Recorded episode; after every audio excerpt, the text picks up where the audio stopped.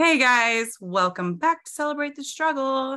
And I have here with me today Jill Riley. Welcome, Jill. Hi, thanks for having me. Absolutely. So I'm super excited to talk to Jill because I had the pleasure of meeting her a couple of weeks when I got to be on her podcast, Post Traumatic Faith. As a matter of fact, when I came across it, like those profound words right there, um, I like learning a lot about post traumatic growth. And so post traumatic faith is such a huge part of it. So, Jill is an author, a blogger, and has been um, ministering, was a minister, or uh, we'll learn more about that for over 30 years. And like she just very much um, is drawn to the conversations of mental health as she has really struggled. Um, and has struggled the word, yes, struggled, but also yeah. continued to yeah, grow. Right. Yeah. Um, with her own mental health issues. And so I'm going to stop there. Thank you again for being on here. And I would really just like for you to take us back a little bit, you know, like I'm there's so much that comes before this conversation here in our life. And so what does your journey look like, Jill? What what has brought us being able to have the pleasure of meeting and you on this journey to bring more awareness? Yeah, um, thanks for asking. I um, I'll just kind of do the bird's eye view, but I was um, abandoned and adopted in Korea, um, and uh, then I was adopted to somebody in the United States, and then they abandoned me and I ended up being readopted to another family. And uh, that family had an older brother and an older sister, and my parents. And before my parents divorced, like two years after I got there, two years, three years after I got there, um, my father molested both my sister and myself. Mm-hmm. And um, and so we went to um, so that that was obviously deeply impactful on both of our lives. And um, then we went to North Idaho, uh, presumably to get away from him but my mother was extraordinarily violent um, very very violent in her in her discipline and in her anger and all that. And when i say that i mean there are there are times when i remember checking my clothes to make sure no blood was coming through so nobody could see it. Um, so uh, you know she was um, she was extraordinarily mean and uh, she was a broken person and trying to raise kids and uh, it was just really difficult. So so that was kind of um, that was kind of the the ball of yuck that mm. um, created some of the mental a lot of the mental health issues uh, i always had in my i was raised in the church and um, always had this feeling that that god was real could still be good. And to me, I always kind of had that separated people from from the people of the church from God and and was able uh-huh. to stay focused on that. So I when I was 14, I knew I wanted to become a minister. And so I pursued that. And my first job as a minister was when I was 19 or no, 17. and I was in college and um, started working out with it, working with a youth group, and went from there. Planted, um, started three churches, and uh, yeah, phenomenal yeah it's pretty cool and uh pastored for uh a long time for the the bulk of my life until i had kind of a not kind of i had a complete nervous breakdown meltdown um it's seven years ago almost exactly seven years ago. So so that's and that was the introduction to me seven years ago of all of the mental health difficulties that i was having that i was unaware of. So this is kind of late breaking for me. It's not like uh, my whole life I've been aware of mental illness or mental struggle. So, so that's where I think you really just made that clear. Um, that's where your like breakdown came from. Like you didn't realize that all this was being put into places that Right. You know, um, one of my psychiatrists said that um, he said, Joe, you, uh, one of one of my um, PTSD signs is they call it traumatic organization. And I said, it's like you, something happened and it's a book and you put it on the shelf and then something else happens and you put it away. And and they said and now the shelf broke and you've got a mess everywhere it's just like everything just busted open at once and uh, that was that was really scary uh-huh and i i feel like i've you know definitely heard that from people um and the traumatic organization i it gives a very good um term to it to describe yeah. absolutely I just have to say that holy cow, you know, when I think of when I as as life goes on and these different things that have happened, like whether it was in the military or a lot outside of the military, you know, um, I kind of joke about how like man or like right now like my mom going through more stuff even though we've gone through so much in the past right. how many years and i and i joke about like man you know um God really wants to use us. when I when I joke about like me, my and my family and the things we've been through, I'm like, man, God, God just really wants to use us to. so I think of that when you're like, holy moly, you know, all your story and the plethora and depth of trauma that's come to your life from the moment you were born um, and then right. you, would think yeah, again here's my you know sarcastic uh, personality you would think that like being abandoned a few times and all that was enough for God to make you a child of God who's going to spread his word. But no, he wanted to make sure my favorite thing is when people are like, "Oh, you know, this will just make you stronger," and I'm like, "Yeah, I never signed up for that." I, right. I that's not exactly not exactly what I wanted. I mean, there's truth in that.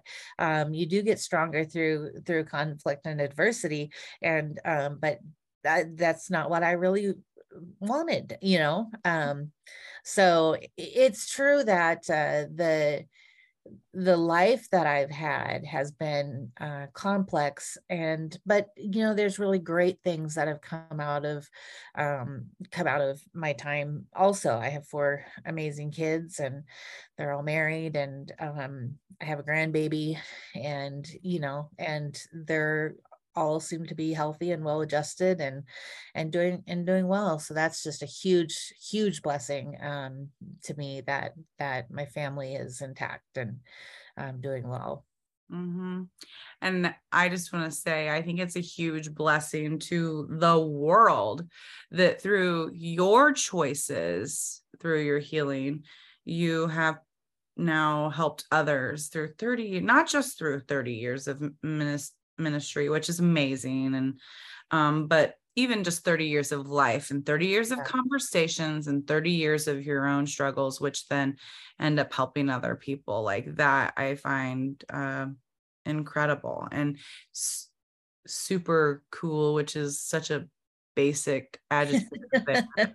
super cool that um, you have used all of that to help other people and continue on that path. So, wow.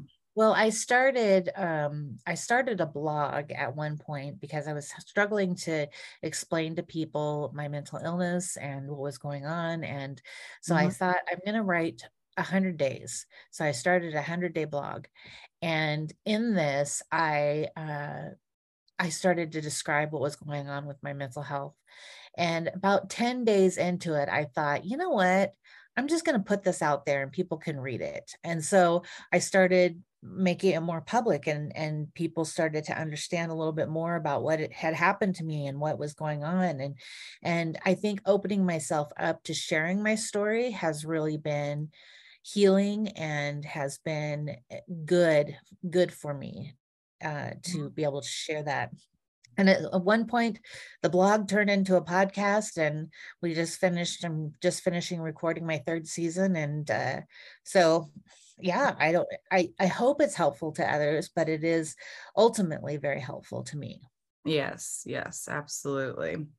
And i bet you've uh, had some incredible conversations with other people as well through your podcast. So uh, here, here I go with more questions and pick your brain. Um, so your self, your own self care. I really like to talk to people about, you know, what do you do just for Jill to um, to make sure you fill your soul with whatever it is that is your self care. Yeah. You know, uh, you maybe tell by the desk behind me, but I'm an artist and I paint or do watercolors. And so that has been, that has been good for me. I don't work very much because I'm not, uh, not able to handle very much stress at all. Mm-hmm. Uh, my, um, my body just goes wacky if uh, my brain goes wacky if it's too stressed. So uh, i do a lot of writing and eh, that is that is really nourishing for me. And so beyond you know my own spiritual health and um, physical health i i swim um, three days a week. I like i like swimming. I reached a half mile the other day so i thought that was pretty good. Yeah. So uh, swimming i really love the water. I just love I just love being in it. So that's that's a good thing. Neat. Very neat. I when you write, do you typically like journal daily or do you go out on a mission? Like, are you a, I guess my question is, are you a pantser or a plotter? Like, do you go in with a certain mission or do you just have this creative vibe that you sit down when you feel it and well, I blog, not blog. I I um journal sometimes, occasionally. I write in spurts. I I mean, I wrote for a couple of magazines and that was a job and that's what I did. But um but I write in spurts like I just joined another another writing group and I I will write um thousands of words by virtue of being in a group. So I need like a deadline or somebody somebody chomping at me to say me get too. busy. Me too, Jill. Me too. I've been like working on the second book for a year and um I just joined her like 30 day writing challenge and it's really just all it's and again like it, it also goes back to your post traumatic growth and your post traumatic faith like it's a it's a choice at a certain point i don't want to downplay anybody's um you know the things that have happened in their life but it really does come down to like you know choices that we make and how we right. follow through with things um right and i wanted i want it to come from a creative place and an artistic place and a genuine place not a um i have to so yeah exactly absolutely. Um, as I was reading through um, your bio and a little bit about you, you had mentioned, which having uh, quite a few years in education and special education, I was surprised that it's not one I've heard about a lot, and that was the dissociative. So, does that go? Does that align with the traumatic organization? Is the dis? So, can you tell us about that? the dissociative disorder is separate um, uh, they all come from the same origin of you know overstress and and um, from my younger younger years and all that but um, the dissociative disorder is uh, you know, everybody dissociates. Um, you're driving down the freeway and you realize you're two exits past where you wanted to get off at, or you're reading a book and you realize you you quit focusing 10 minutes ago and you don't know what what it was. So we all kind of detach from our from our present brain um, at some point. Um, for me, with the dissociative disorder, what happens is uh, my brain checks out and I lose time. And so, uh, actually the the technical term for the dissociative disorder that i have is dissociative identity disorder did which is the former multiple personalities. But it doesn't um, it doesn't register with me like i show up different places in different clothes and i don't know who i am and you know i but it does it does manifest itself in the way that i i lose time as i'm checked out someplace else and hmm. then I, I don't know what happened. I don't know what i did or i don't remember anything. And so that's that's for me the dissociative disorder is a dissociation is a way to uh, escape whatever current pain you're in or whatever current stress you're in. Uh, but, but it becomes maladaptive when it's doing it on when your brain is doing on its own when there's no longer a threat. Hmm I'm totally going to nerd out and research that because I I like that stuff. Um, yeah, and I like the way that the brain works and stuff like that. And um, Okay, before I get off on a tangent there, thank you for enlightening us and sharing that with us. Um, as a child, well, I'm guessing since you had said, you know, you got to this point where you had this breakdown. So, like as a child, you know, going through abandonment and adoption and molestation, do like if people were to look at the the cover of your book, you know, like judging you just by the cover, did it seem like you were this happy girl or like did you seem to be a little beside yourself at times, struggle with stuff, or did all that come? No, you know, my family was all about the show, all about um, looking good and looking like you're okay to other people.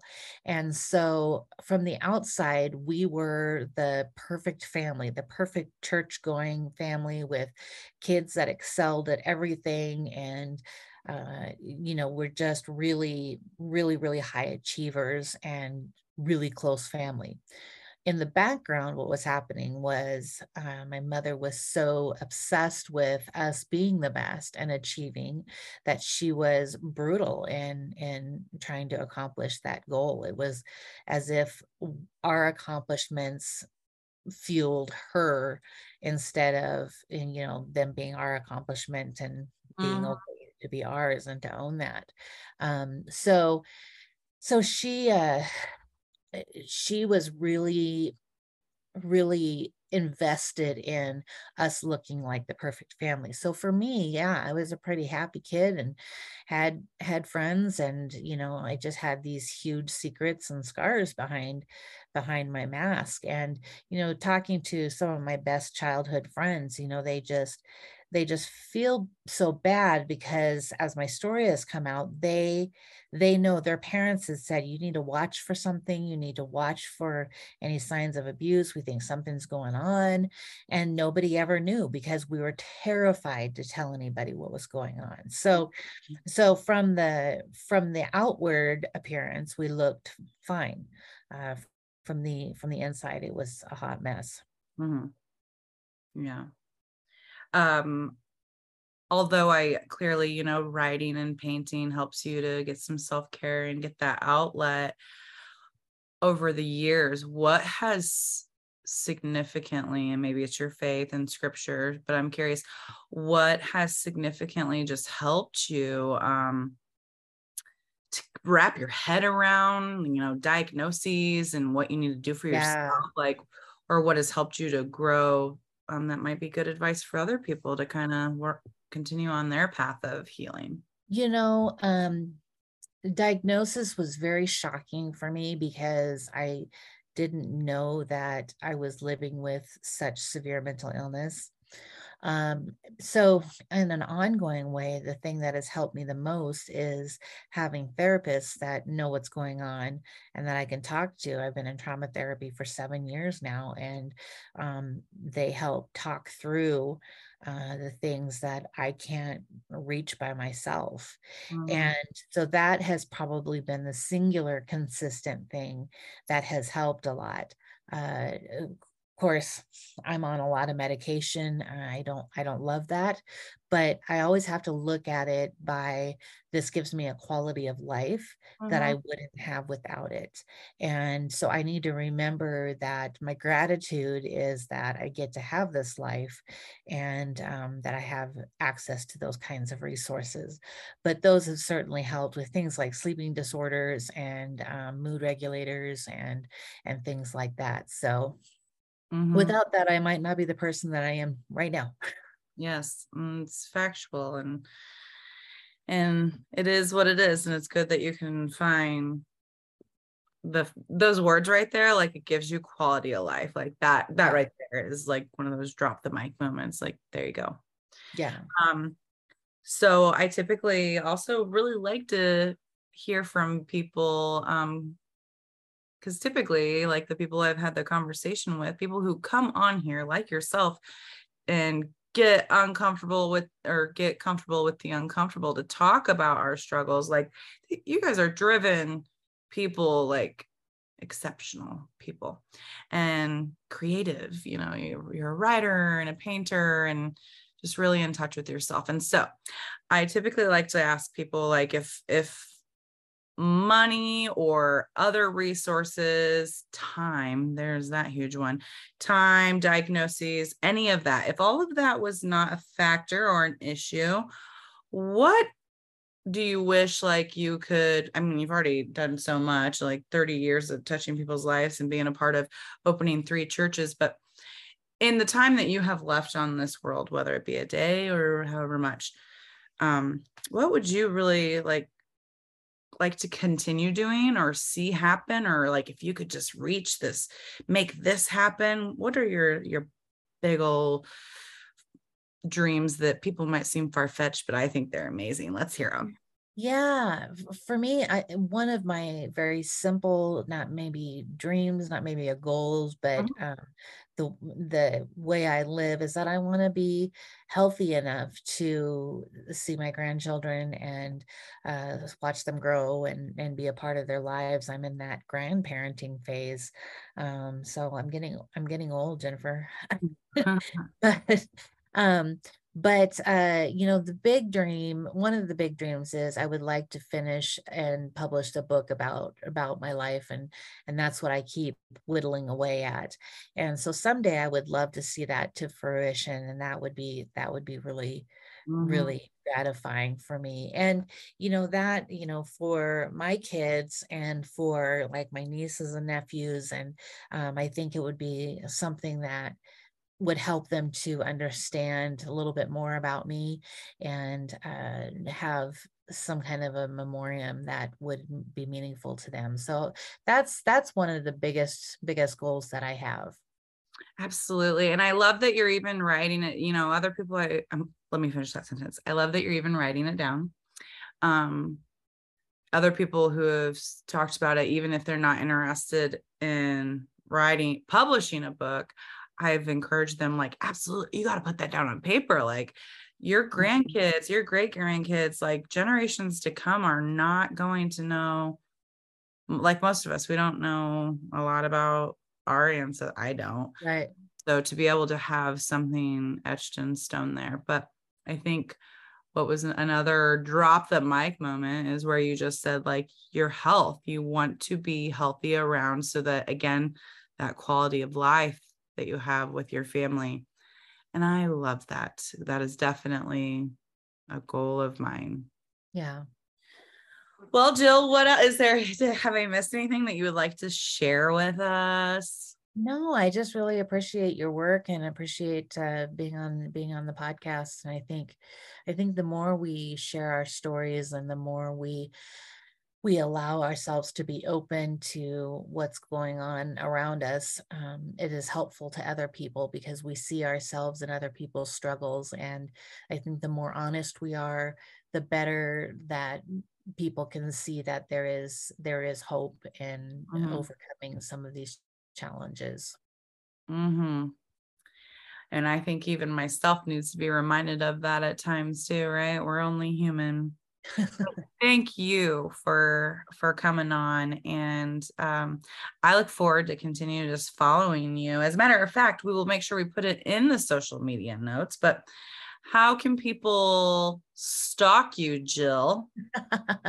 The easiest way to uh, stalk me is jillriley.com and uh, from there all my social media links the blog the podcast that's that's the easiest entry entry point i'm on you know uh, instagram and facebook and twitter and all that but all those links are on there so mm-hmm.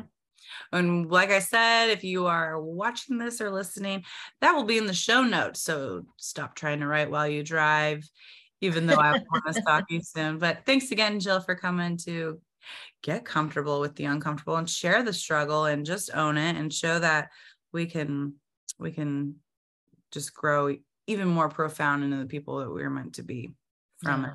Well, thank you. Ciao. Bye.